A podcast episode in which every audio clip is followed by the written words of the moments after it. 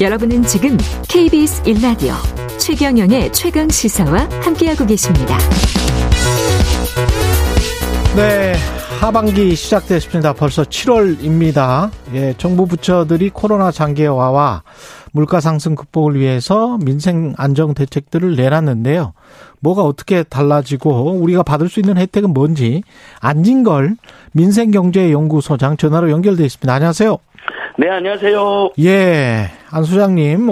예. 지금 상병 수당 시범 사업이 실시된다는데 오늘부터 실시되는 거죠? 예, 맞습니다. 이건 다른 나라는 다 하고 있는데 미국과 한국만 안 해서 큰 문제가 됐었고요. 예. 제가 예전에 참여한다는 시민단체를 했을 때도 강력하게 호소했던 제도인데요. 예. 우리가 이제 직장 다니다가 어 아프다. 아프다. 그럼 뭐 하루 이틀은 그냥 회사에서 봐주는 경우도 있지만 예. 보통 뭐 일주일, 이주일 이렇게 되면 무급병가를 쓰잖아요. 그렇죠. 근데 무급병가를 쓰는데 월급이 상당한 사람들은 버틸 수가 있는데 음, 월급이 많지 않은 분들은 어떻게 하겠습니까? 아파도 그냥 다니잖아요. 그렇죠. 코로나 때 감염이 있었는데도 어 예를 들면 그냥 일하는 사람들도 많이 있었습니다. 많은 사람들이 막 감염 환자가 있는데도 왜냐면 안 나가고 싶어도 또는 아파도 안 음. 나가면 그만큼 소득이 줄어들기 때문이잖아요. 예. 이제 앞으로는 상병수당을 해서 아파도 일정하게 금액을 받기 때문에 어 일을 굳이 안 해도 되는 것이죠.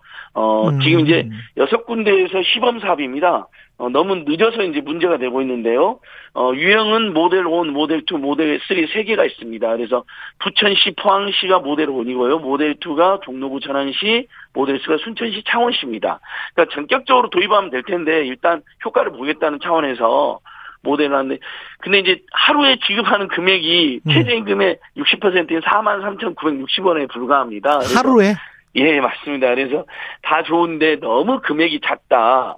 그리고 이제 아파갖고 쉬면 바로 금액을 줘야 되잖아요. 예. 근데 대기 기간이라 해가지고 혹시라도 쉬지도 않고 어 저기 수당을 받아가는 사람도 있을까봐 어 7일, 14일, 3일 이렇게 대기 기간을 줬습니다. 음. 그 기간은 아파서 쉬어도 금액이 안 나온다는 이야기거든요. 음. 그것 때문에 벌써 시민단체들께서 좋은 이게 문재인 정부에서 역점을 추진했던 제도고 그래서 이번에 7월 1일부터 7월 3일부터 시행하는 건 좋은데 금액도 너무 작고 대기간이 너무 길다 이런 지적이 나오고 있습니다. 그럼에도 불구하고 대한민국도 이제 OECD 모든 나라가 음. 실시하고 있는 어, 아파도 어, 쉴수 있는 제도, 아프면 쉴 수 있는 제도가 도입된다는 건 큰 의미가 있겠습니다. 그 대상자가 구체적으로 직장인들입니까? 아니면 자영업자들입니까?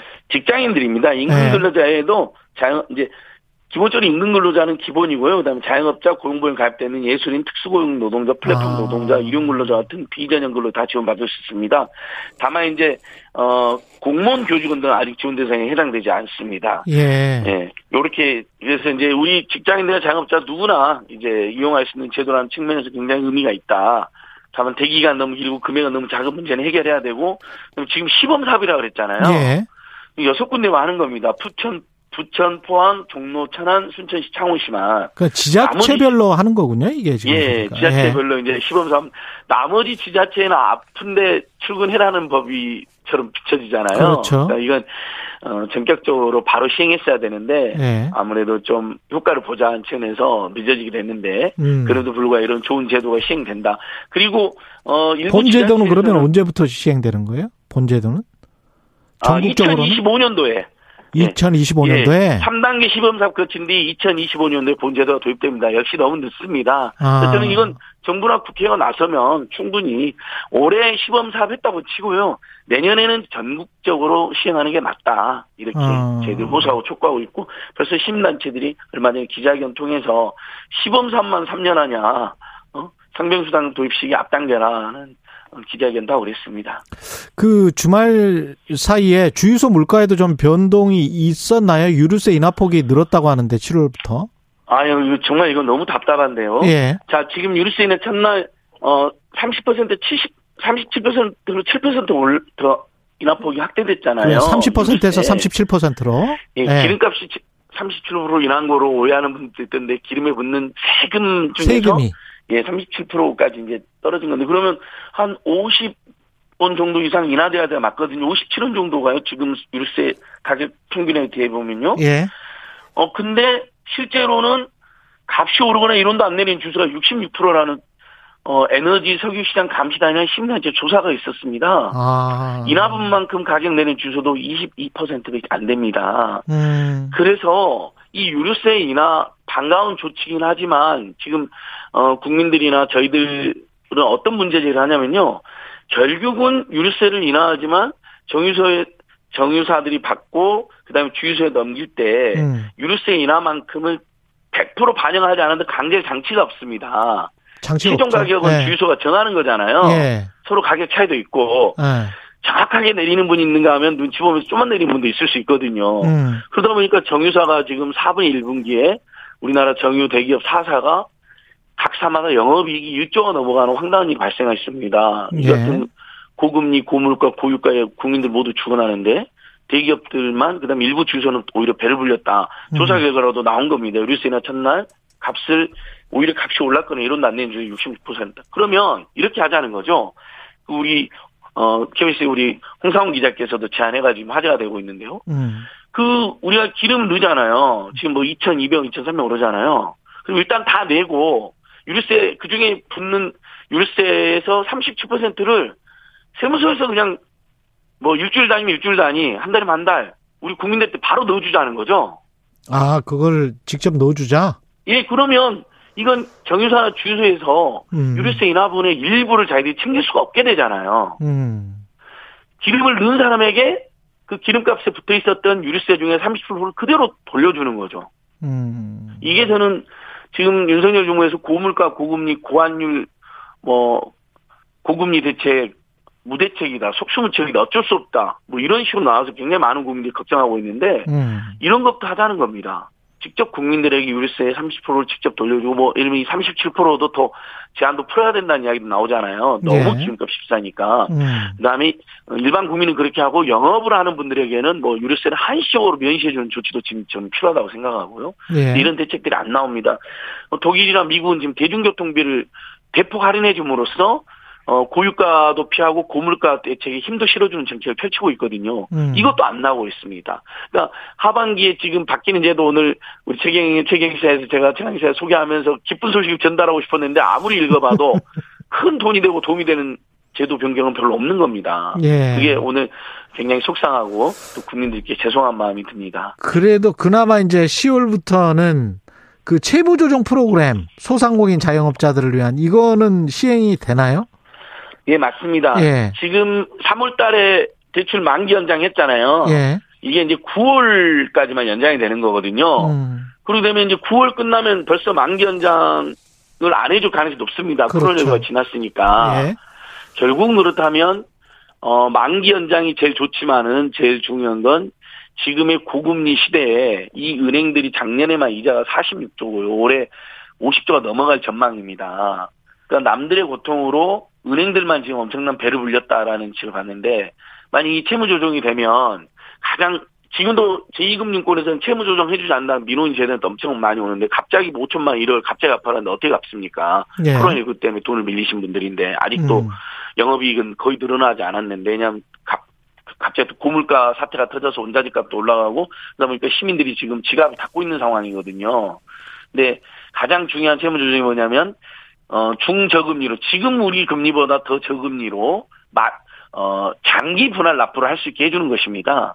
이게 이제 9월 만기가 지나면 어 바로 이제 만기가 만기가 됐으니까 다 몇천만 원 매덕을 내라가 아니라 그렇게 5년이면 5년, 10년이면 10년 장기간 분할 납부할 수 있는 그런 제도의 발판이 마련된다는 면에서 매우 바람직하고요. 이것은 지금도 제2금융권에서는 안 해주는데 지금 제1금융, 제2금융권 모두가 꼭 10월이 아니다. 지금 금융기관이 임의로도 자발적으로도 할 수 있거든요. 음. 그래서 그 채무 조정 할 수 있도록 물론 이제 가장 극단적인 형태는 파산도 하고 회생 신청도 하잖아요. 예. 파산 회생까지 가지 않고도 합리적인 선에서 우리가 이자를 안 내겠다는 게 아니라 이자를 내겠다는 겁니다. 음. 다만 장기간 저리로 분할 납부할 수 있게 도와달라라는 호소를 계속하고 있습니다.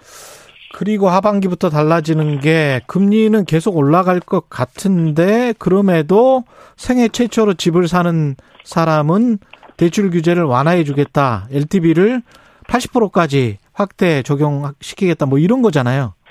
예, 맞습니다. 문재인 정부의 이제 대출 규제 강화되어서 그에 대해서 아쉬워하고 비판하는 분들도 있었는데요. 이 지금처럼 이제 고금리 가 계속 뛰고 이제 그 한국은행에서도 0.5% 비슷해 전망이 나오고 있잖아요. 그다음에 세계적으로 집값도 하락할 수도 있다라는 전망이 나오고 실제 대한민국에서도 지금 집값이 떨어지고 있는 것으로 분석이 되고 있습니다.